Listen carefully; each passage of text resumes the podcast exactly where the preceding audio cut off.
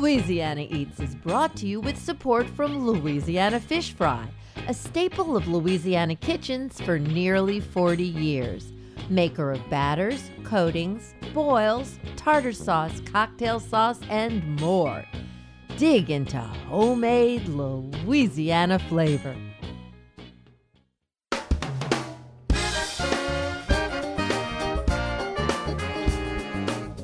From our studios in the Southern Food and Beverage Museum in New Orleans, this is Louisiana Eats. I'm Poppy Tooker. In the last couple of years, many people turned to home baking as a distraction, as solace, and also because it's fun and the results can be delicious. Myself, I like to leave it to the pros and that's exactly who we're talking with on this week's Louisiana Eats. We begin with internet cake sensation Bronwyn Wyatt of Bayou Saint Cake. She mesmerized me with her Instagram postings, and that was before she tickled my taste buds with a piece of her cake. Then we sit down with bakers Kelly Jacques and Samantha Weiss who are bringing freshly baked joy to New Orleans Marigny at Ayu Bakehouse. One taste of their muffaletta breadsticks, and I was hooked. Finally, we learn how to laminate dough for the perfect croissant with Gracious Bakery's Megan Forman. Pat cake, pat cake, baker girls. We've got them all here on this week's Louisiana Eats.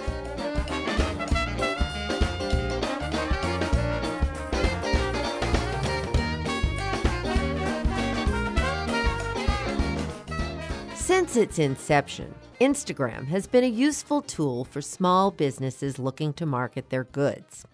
It's also served as a gathering place for like minded people to share ideas and inspiration. For pastry chef Bronwyn Wyatt, it's been a little bit of both.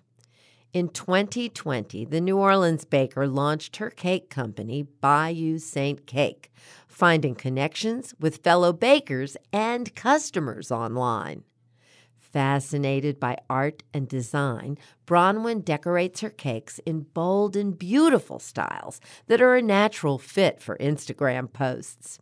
Her eye popping designs practically make you want to lick the screen. But as Bronwyn has emphasized, flavor always comes first. Currently, Bayou Saint Cake has found its home in the Southern Food and Beverage Museum, only yards away from our Louisiana Eats studios. Bronwyn took a break from baking to talk with us about her life and career. I'm a native New Orleanian, you're a new New Orleanian, but you came to us the way some of our very best do through Tulane. It's true. Yeah, I came here to study in 2001. I guess that must have been your graduating year then that Katrina happened. It's true, and I was actually about to enter my first year of grad school at Tulane that next semester, so the the fall after Katrina. So I, I did end up finishing grad school at Tulane, and then after that, tried to continue to live in the city, but it was still, a, as you know, I'm sure, a difficult time to be here. So I ended up moving up to Maine to live with my brother for a little while. Um, and I truly thought it would be temporary. But he's a chef in a restaurant, and he got tired of me like sleeping on his couch and not paying rent. and so he had me come work for him at his restaurant as a prep cook. And that was your first venture into the restaurant biz? I had worked like, you know, small summer jobs in restaurants before then, but it was my first fine dining restaurant gig. It was like a, a really rapid education in just how restaurants work because I'd never been in fine dining before. So it was my introduction to the brigade system. Was my introduction to like, you know, baking large quantities of things, which was like a huge education. It's it's one thing to bake one cake at home. It's quite another thing to do like plated desserts in a restaurant.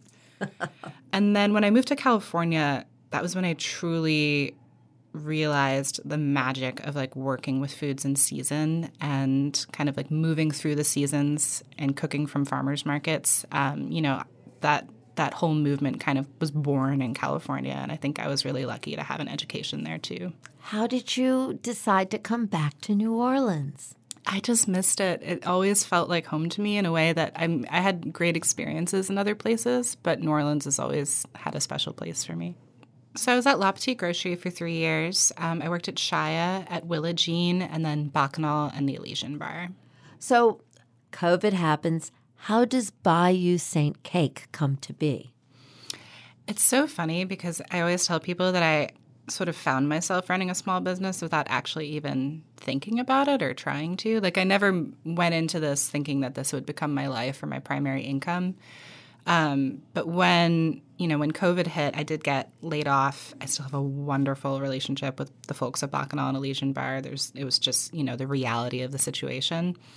And I had been doing some baking like of whole cakes for them when, you know, restaurants were doing the pivot and we were trying to do take home family style meals for folks.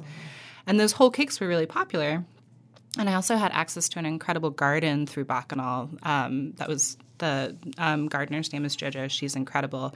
But she would bring me these beautiful edible flowers and garnishes for the cakes. And I was like, this is kind of fun. Like, I'd. I've never been a cake baker. I was never particularly interested in cakes, but something about decorating these cakes with like seasonal produce and like flowers from this garden it like really satisfied a creative itch for me like when we were all kind of essentially just collecting unemployment and sitting around just like waiting for the world to change. Um, so i started selling cakes through instagram essentially. Like if i had a little menu i would post it and folks would buy and and that's how it started. You are the only person i know who can speak to me about internet cake culture.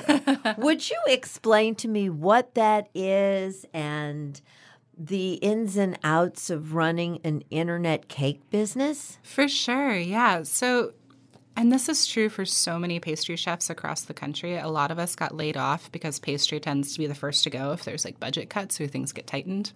Mm-hmm. So, all sorts of pastry chefs got laid off at the same time. And at the same time, um, like Sasha Piligian in LA is like one of the very first who who left her restaurant job and started baking um, cakes and selling them essentially using Instagram as our main like marketplace. And I think a lot of folks saw how well she was doing and thought, why don't we try it? So now there's all of these incredible pastry chefs across the country, many of whom work out of their homes and sell cakes on Instagram. And you know, we all know each other through Instagram. We talk to each other, we DM. Um, I've had a really like a, great chance to meet some of them in real life too. And so you'll see these like design trends that like move through it, which I think is so interesting. Like we'll see one baker doing something really cool in California and be like, I want to try that, but put my own spin on it. And so you'll see that kind of crop up in like Toronto, Florida, um, you know, Chicago. It's it's pretty incredible your number one way to decorate a cake is with edible flowers. For sure, yeah. So although I, I, really admire like traditionally beautiful cakes, um, I think that I'm interested in like kind of pushing a little bit beyond what we think of as being traditionally pretty. So I'll use, um, you know, like small vegetables to decorate my cakes, like baby eggplants or zucchini or tomatoes sometimes, or dried seed pods. I think are really interesting looking. Um, and I'm also influenced a lot. Um, I was actually an, an, art undergrad major at Tulane, so I have a little bit of background in like art history and fine art. So I'm interested in like movements like Memphis style you know, like still lives. Like I, I, think there's so many cool ways to incorporate trends and art into cakes too. So you'll see some of that play out as well. Memphis style is where you get your squiggles. Exactly. Yeah. So I, I always joke that it, it's kind of like a, the cover of like a '90s Trapper Keeper notebook, where you'll see like a you know like all sorts of interesting shapes scattered across a visual field with like squiggles and like little triangles or squares. So I kind of mimic that with flowers and buttercream. You have such a thing for using prunes that the California Prune Council came after you, huh? To to support you. It's true. Yeah, I'm sponsored by by California Prunes, which is just like a dream sponsorship. Um, I I've I've actually been approached to be sponsored by like a couple different folks in the past, and this is the only one that's like really felt like a natural fit.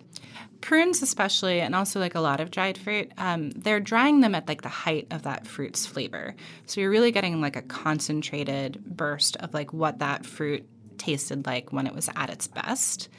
I also think that um, we don't have a lot of things in the pastry world that have like um, a sense of umami or like that kind of particular richness, and I think dried fruit really kind of carries that in a way. Um, so it gives like a, a really beautiful depth to baked goods. Bronwyn, what does the future look like for you? A lot of folks have asked me if I want to open a brick and mortar, and the truth is, I don't think I do. I think that I've found a level of like personal freedom and flexibility through this work that I'm just really loath to give up. So I think my plan is to try and keep doing it the way that I currently am for as long as I can. You're a smart businesswoman managing your business, the way I see it. That's really kind. Yeah. A huge part of it is that, you know, when I was working full time in restaurants before, I had so much less time with my family. And then during COVID, I got that time back. And now I don't ever want to give it up again. Like, it's just not worth it to me. Where's the name come from? So I live really near Bayou St. John. And my wife and I would like take a long walk to Bayou St. John during quarantine. That was kind of like one of our activities that we would do together. Um, and just like sit on the banks and, and like drink wine. So it had become kind of a special place for us. I love the name, and you've just done such incredible things with it. I personally can't wait to see what's going to come next. Thank you so much. That's so kind.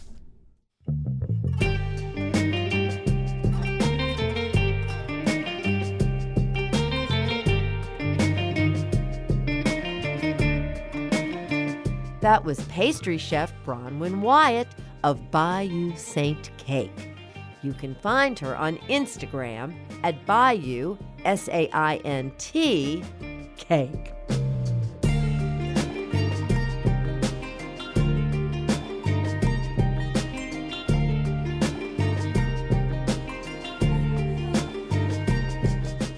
Coming up next, we meet Kelly Jacques and Samantha Weiss.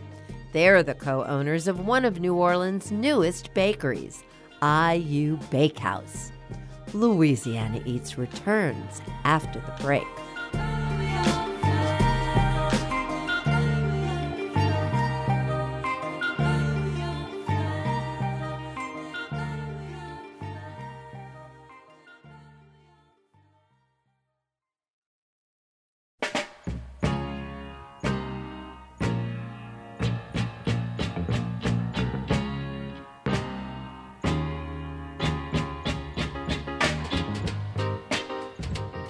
I'm Poppy Tooker, and you're listening to Louisiana Eats, edible content for Louisiana food lovers.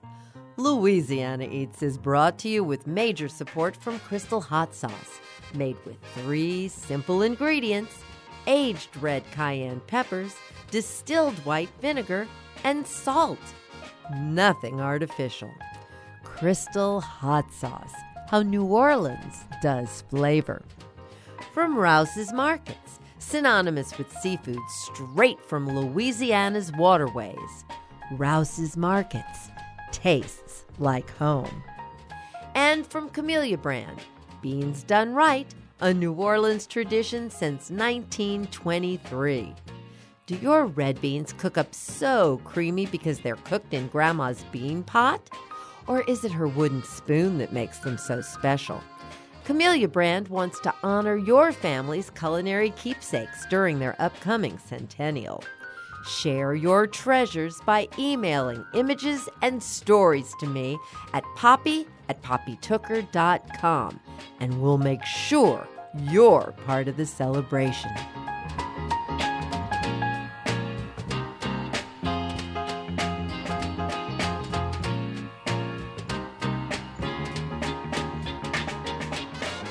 My name is Kelly Jacques. And I'm Samantha Weiss. And we're co owners of Ayu Bakehouse. A fortuitous meeting in pastry school set Kelly and Samantha on a winding path that involved pie season, multiple jobs and moves, and eventually landed them on the corner of Dauphine and Frenchmen Streets in New Orleans' Marigny neighborhood. That's where they opened Ayu Bakehouse. We traveled back to the start of that journey to learn what brought them to the city and reveal some of the yummy things they're baking up there. So, Samantha and I met in New York going to pastry school. Uh, we were taking night classes. I had just moved from New Orleans to go to school in New York, and Sam was secretly taking pastry classes at night while working in finance. So they had a lot of treats that they couldn't understand where we're coming from three days a week. we um, both were kind of doing our own thing in New York. Uh, I was working at Breads Bakery, which is uh, located in Union Square. So I started as a bread baker there while I was in school. And then Sam kind of got a great tour of all the best uh, chefs in New York. Yeah, so I worked at a restaurant called Ai Fiori with um, it's owned by Michael White and then I became an operations manager for Jacques Torres Chocolate. Yikes! Uh, that that's pretty impressive, friend. Yeah. yeah. But all with the goal of learning as much as I could about how to work in the kitchen and how to work on the business side, knowing that at some point in time I wanted to be an entrepreneur. And actually always having in the back of my mind that I thought Kelly would be a great partner if that ever were to happen. I didn't know this. Yeah. so when uh, I needed a job one uh, fall, I reached out to Kelly and asked if Breads was hiring, and she said, "Yeah, I'm sure you could work at least for the season." Pie season. Yeah, it was pie season. I made a lot of pies, and I was able to work very closely with Kelly for almost two years. Yeah, a couple years. We had both been planning to leave New York separately. I was moving back down here. I met up with um, somebody I went to college with, Jake, who's now my fiance. We're getting married in November. And very early on in our relationship, I was like, Do you want to move back to New Orleans? And he was like, Absolutely. So we got that plan in place. And then meanwhile, Samantha and her partner, Steve, were planning to move out to California.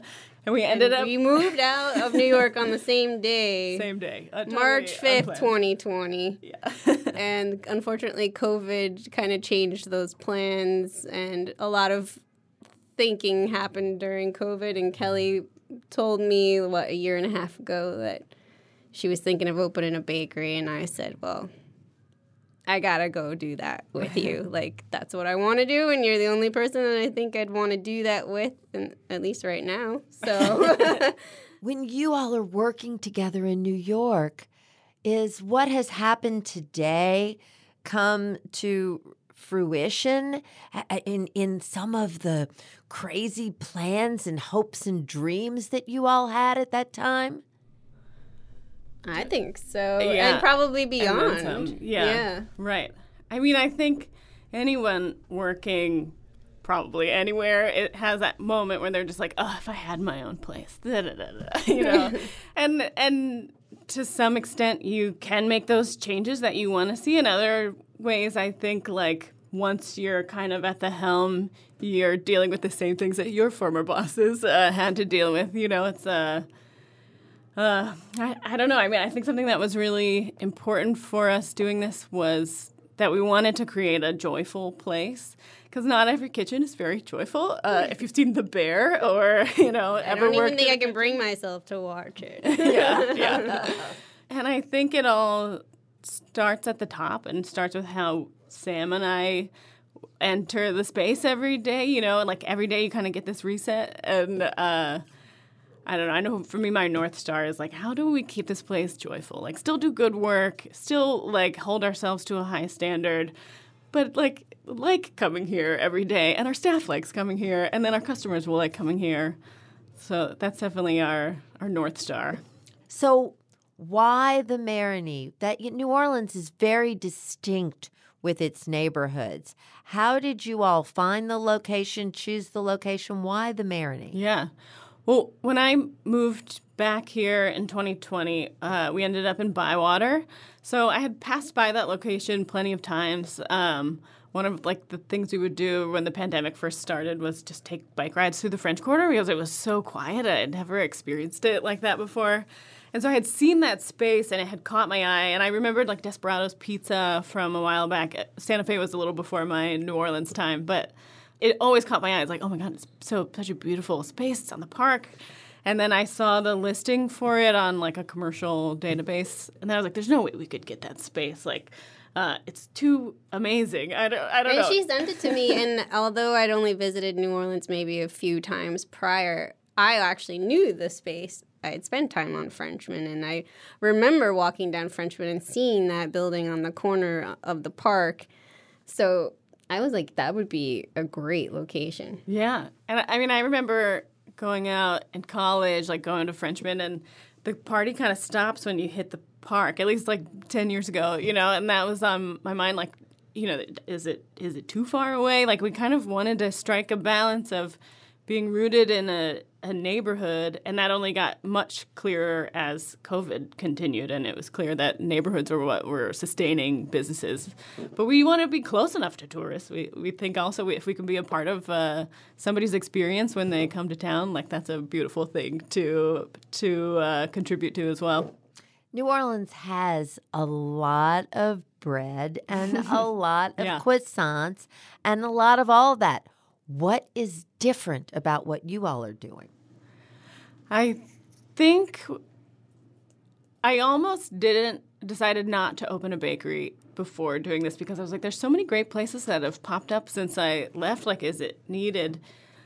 I only want to make something that like feels really fun, you know, like eating it is fun, like the or the name or making it some part of that is fun. I don't know. It's like an old improv uh, thing, like follow the fun. It's like, where is that leading you? Kind of like what we were talking about before, like follow the joy. Yeah, well, I sure followed your fun right to a muffaletta breadstick. I never had one of those before. I believe that is a unique new idea. Yeah, awesome. What a tribute to New Orleans. Tell me how that came to be. Yeah, that was the goal with it. You know, like I've had uh, plenty of muffalettas in my life. And I love muffalettas. yeah. yeah. But if I may, and I hope the internet does not attack me, but I do think that there's too much bread in a muffaletta. I think the bread to stuff ratio is skewed in my mind. And so I wanted to take it and push the balance in the other direction and have more stuff and like a little less bread. So it seemed like a breadstick was like the vehicle for that. What's going to happen next? What's the future? what are y'all doing? yeah. We came here for you to tell us.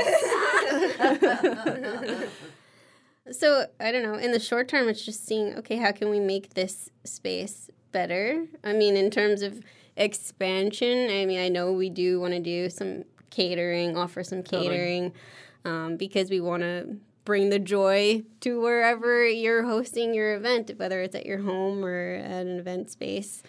Yeah, you know, for me personally, I know I don't dream of like 30 locations Yeah. of Ayu Bakehouse around the world. Uh, I might, you know, eat these words later uh, if there's like Ayu number two or something. But my goal is like to be embedded in our neighborhood and like to be a really important part in the way that Santa Fe was, you know, to like make that space proud uh, and be a place that you know, even if we're long gone, it's a hundred years from now, people are like, "Oh, I Bakehouse. I used to get a baguette here back in the day."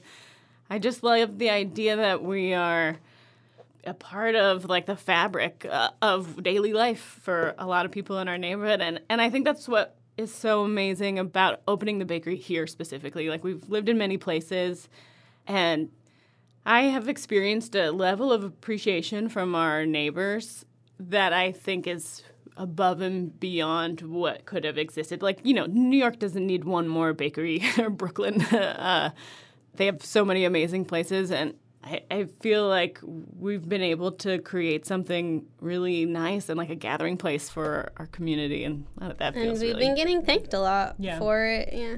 Well, thanks so much for sitting down with us on Louisiana Eats. I can't wait to see where you ladies will be taking Ayu Bakehouse. Thank you. Thank, you you so much.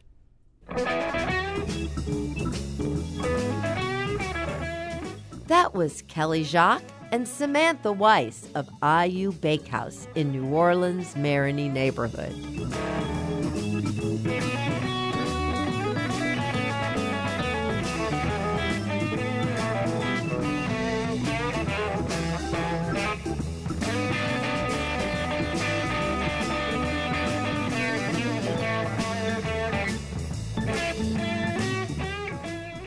Over the last decade, artisan bakeries have experienced rapid growth across the country. That's true here in Louisiana as well.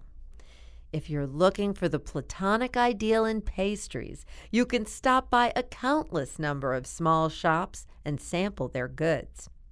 A few years back, Louisiana Eats stopped by Gracious Bakery's headquarters on South Norman Francis Parkway, formerly Jeff Davis Parkway, on the border of Mid City in New Orleans. It's where Gracious makes their delectable croissants, which you can enjoy at any of their three locations. We were there that day to observe just how their croissants are made. But first, we had a quick chat with owner and executive pastry chef Megan Forman. We started on our in our location on South Jeff Davis about four years ago in the Woodward building, and uh, my husband and I started the company and just wanted to make sure that the idea would float and that people would come. It really is a crossroads of um, a lot of different neighborhoods. A lot of people pass through and um, on their way to something else, and so it really has become a destination location with the help of all these wonderful people that that work with us and and do amazing, really wonderful things and. So we, I guess two years ago now, um, decided to expand and, and create a commissary so that we could do wholesale products and serve more locations as we grew. Tell us a little bit about the life of a pastry chef. Um, long days, early hours. Tell me what a day in the life of Megan Forman's like.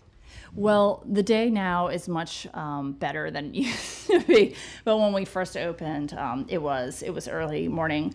The bakers get in at about four, and that's when they start their day. And um, we have different shifts. The ones who start at four and at twelve. Um, but you know, when you're an owner, you're kind of always on. Um, you're always tr- taking care of your baby. So, um, you know, even when you're off, you're thinking about it and you're checking in and you're making sure everything's going well. But I mean, that is the biggest thing is having this group of people that everyone does their job so well that I don't have to worry. And I'm really lucky, you know, with that. Out of all the products that you make here, what is your guilty pleasure? What's the thing that you sneak a little bit for yourself and you just can't help it?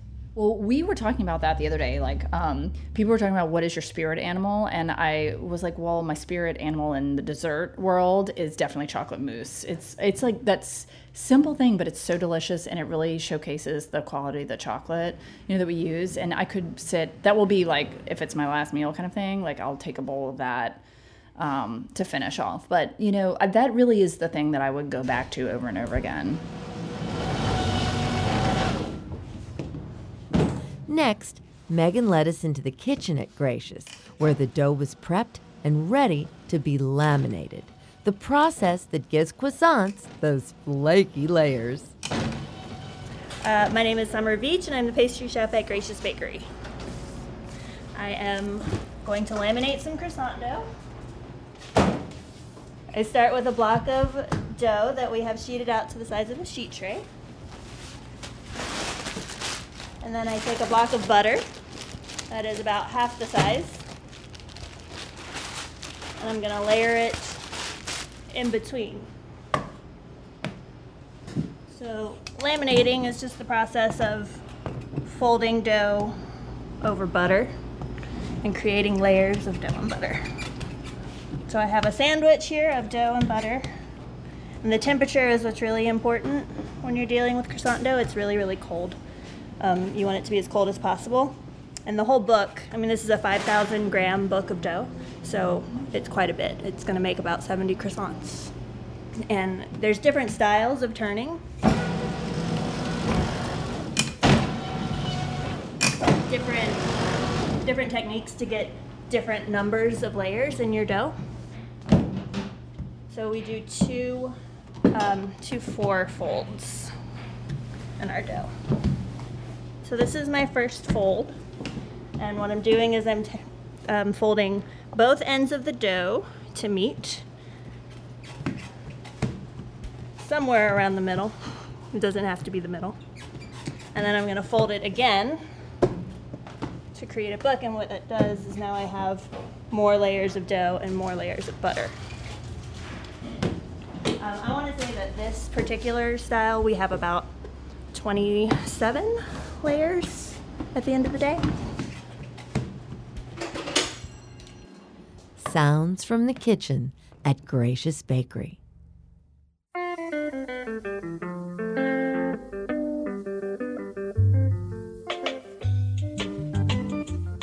What is the difference between baking soda and baking powder?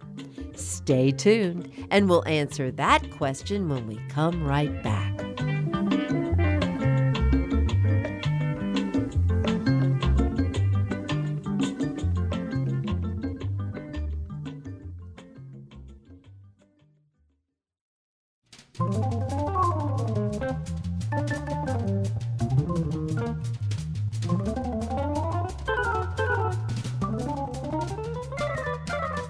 Poppy Tooker, and you're listening to Louisiana Eats, edible content for Louisiana food lovers.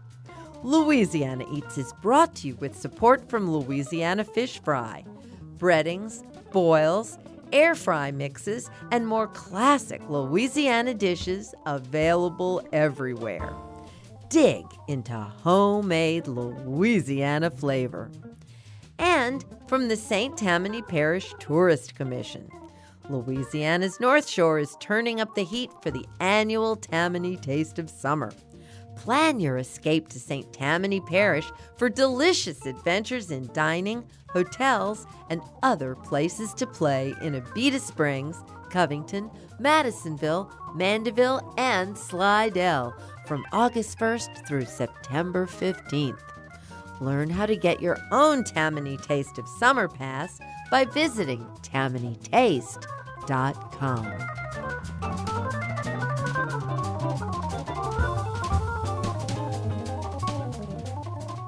Here's this week's culinary quiz question, brought to you with support from Popeye's Louisiana Kitchen.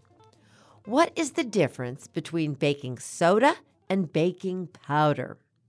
They both act as leavening agents, which means they're responsible for making things rise. In order for sodium bicarbonate, the scientific name for baking soda, to become activated, it must be mixed with an acid, which creates carbon dioxide gas, causing the mixture to rise. That's why you'll find buttermilk or lemon juice included in recipes with baking soda. Baking powder is a mix of sodium bicarbonate and cream of tartar, which acts as the acid, so it activates with the addition of any liquid. But both have to be fresh in order to work, so test before using in your cake batter.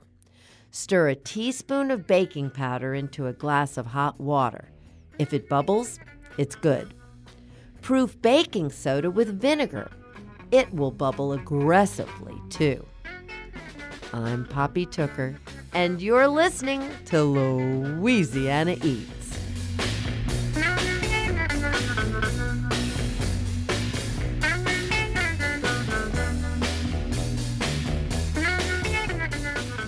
For over 25 years, Chef Jacquy Pfeiffer has been training thousands of students and chefs in the art of pastry. He's co founder and president of the French Pastry School in Chicago, where he serves as academic dean. His fame, however, extends far beyond these titles. Chef Jacquy has had a long career in world renowned kitchens across the globe. He hit a high point when he received the Meilleur Ouvrier de France Award, chronicled in the 2009 documentary Kings of Pastry. I'm working on two puffs today the orange hazelnut and the exotic one. I have to decide which one I want to win. Back in 2014, Chef Jacquy was in New Orleans touring his now classic book, The Art of French Pastry, which won the James Beard Award for Best Cookbook that year. He joined us in the studio to discuss his book and life in pastry, a journey that he began as a 15 year old apprentice. For me, that was a, a, great idea at the time. At the age of 15, I said, you know, I don't want to continue high school. And, and they allow you to do that in Europe. They allow you to uh, join a trade. You, you, could be, you could become a carpenter, you could become a mechanic, a chef, a hairdresser, a florist, and you name it. and you go into an apprenticeship, uh, which means you have to work for a master carpenter, master pastry chef for two years. You go to school once a week, and at the end of the two years of pretty much slavery, we could call it, you go through an exam. If you pass, then you are a pastry cook. If you fail, you go for another year of apprenticeship, which is definitely great motivation to, to do well. My dad was looking out for me to, to find somebody who would really teach me well. So he asked around, and uh, people told him, Mr. Jean Klaus in Strasbourg, he's very strict and uh, he will teach your son well. I had no idea that this guy was much more than strict. And at the age of 15, when you go from having a, a, pretty much a life where you just think about playing soccer and just running running around uh, I don't know on the hills. And suddenly from one day to another you have to produce pastries for 12 hours a day for a guy who's screaming at you. It's very very brutal but it, it definitely changed my life. All of this I imagine has left you with some scars that are like badges of honor. There's physical scars and there's emotional scars that are that are still there. But but you know what? After those two years of apprenticeship, I uh, graduated, and at the age of 17, I was really not afraid of many things anymore. And also, I grew up a lot in two years, and then I earned a living already at the age of 17. I worked in uh, Borneo, on the island of Borneo, for the Sultan of Brunei. I became his pastry chef, and there it was doing crazy things like doing uh, events uh, for 10,000 people in the jungle. Also worked in Saudi Arabia. Uh, we were servicing the royal family. Uh, I worked in Hong Kong, which is a magical place, and and all those places I could work there without uh, being afraid because of my apprenticeship. Chef Jacquy's journey eventually brought him to Lyon in 2007, where he competed for France's most prestigious pastry award, the Meilleur Ouvrier de France, presented by none other than the French president, who at the time was Nicolas Sarkozy. It's, um, I wish I could compare it to, to the Olympics. Maybe it's a little bit like the Olympics, where you go to another country to compete in a specialty. And uh, that, that uh, competition for me was pastry, and I was competing together with 16 French pastry chefs. I say together because it's not a question of first place, second, and third. It's actually also an exam. So if you score enough points, you get the title of Meilleur Ouvrier de France. But the most important thing is to go through the process and force yourself to take yourself out of your comfort zone, go to another country where they have different power, different uh, ingredients, and you try to duplicate the things that you were practicing on for two years in the US. So that's what, that's what it's all about, and it's just pushing yourself to another level. One of the things that is described in this contest is that, um, you, as I understand it, what you must do is come up with a complete buffet presentation suitable for a wedding, and that what you came up with featured as many as 40 different recipes on that one table. What, what did you do? What did you come up with? Well, there is some tricky things that were required five different types of cream puffs. That means uh, five different flavors, right? The tricky part is that a cream puff is so simple, but actually they're expecting you to take that cream puff to another level. This is where you don't know how far should you go. Should you go crazy? If you go too crazy, the old timer judges might get upset. If you go not crazy enough, they'll call you boring and outdated. So for the cream puffs, I had a chocolate and cardamom eclair. Uh, under the eclair, there was a little base made out of a nougatine with different nuts and sesame seeds. I have another uh, cream puff that was filled with an exotic cream. So that's banana, mango, passion fruit. Underneath, there was a, a disc of coconut cookie, very, very thin, paper thin. And then I had another one that was uh, a hazelnut puff that was covered with hazelnut and sugar. And underneath, there was actually a cookie that looked like a little crown. And in the middle, there was some uh, candied orange jam. So that's just to describe three of the cream puffs. And that's right there, that's maybe nine recipes. You know, there's another 30 some recipes, right? And, and that, that's what it's all also about. When you compete like this, you don't have a book next to you with, oh, put this first and this after, after simmer for 20 minutes. It should all be in your head. So you just put the ingredients on your table, you do it, clean your dishes, make another recipe. Out of everything that you created, what do you think was the one that made people step back and go, my? Well, I created an, an entire system, kind of like a MacGyver system, to make cream puffs that stay round in a convection oven. Convection ovens have a fan that blows really, really uh, strongly on the cream puffs, and when this happens, the, the cream puff uh, kind of like cracks open, explodes.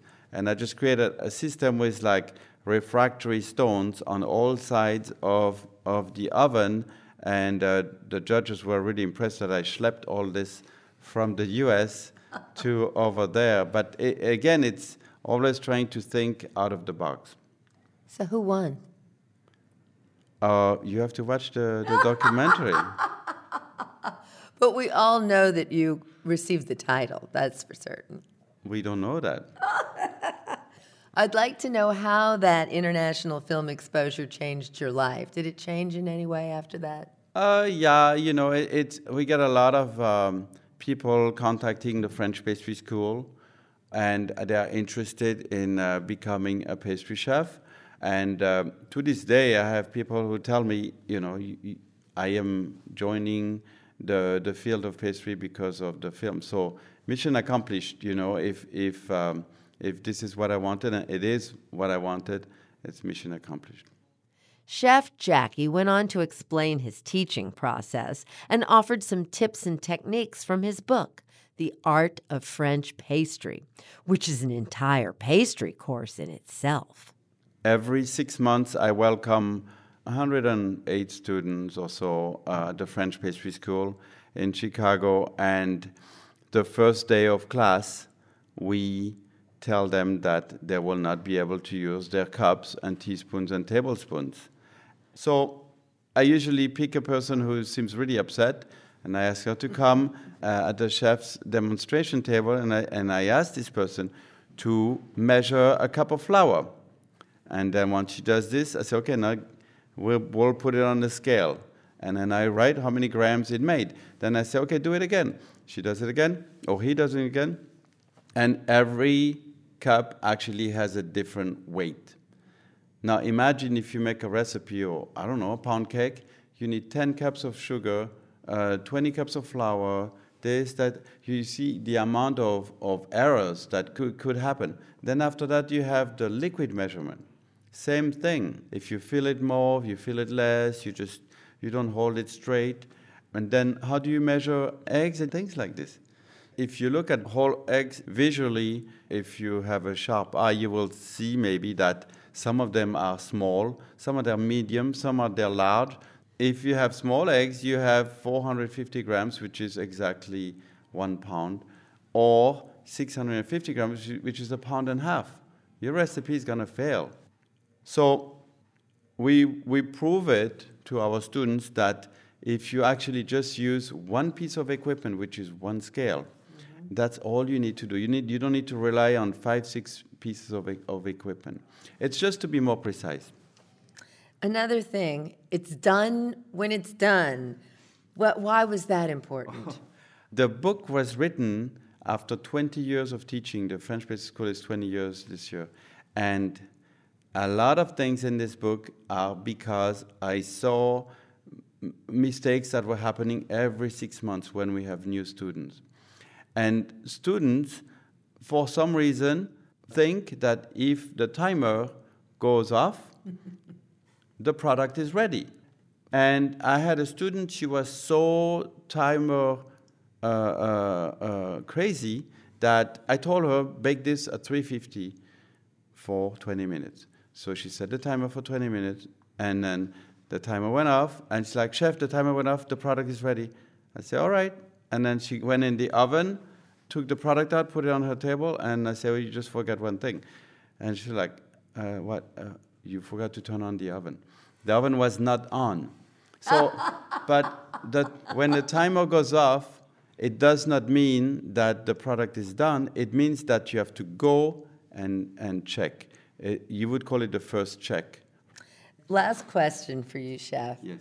Here you are, one of the greatest pastry chefs undeniably in the world. And I'm curious if even today, is there any particular baking process that you still find challenging or that you take a little breath before you get started on? All of them. because it never ends. I have only my brain to, to put all the knowledge that can be learned and try to make sense of it because I'm just a, a, a, baker, a pastry chef, right? I was not trained to be a food scientist, to be an artist, and all this. So there's always so much that can be learned about food science, about artistry, about business. I don't know. On the way here in my airplane, I was reading a book about understanding baking because there's always some facts that you didn't know about, and you're like, oh, that's why this is happening, that's why that's happening. So it's also beautiful that you know you are in a profession that will always have something to give you. There's always something you can research. It's never a profession where you can say, "Oh, pastry, I've done it. I've been there, been there, done that." Well, that's the challenge and that's the fun. Yes. Thank you so much for speaking with us on Louisiana Eats. Thank you so much. It was really a lot of fun. That was Chef Jacquy Pfeiffer speaking with Louisiana Eats in 2014. His James Beard Award winning cookbook is called The Art of French Pastry.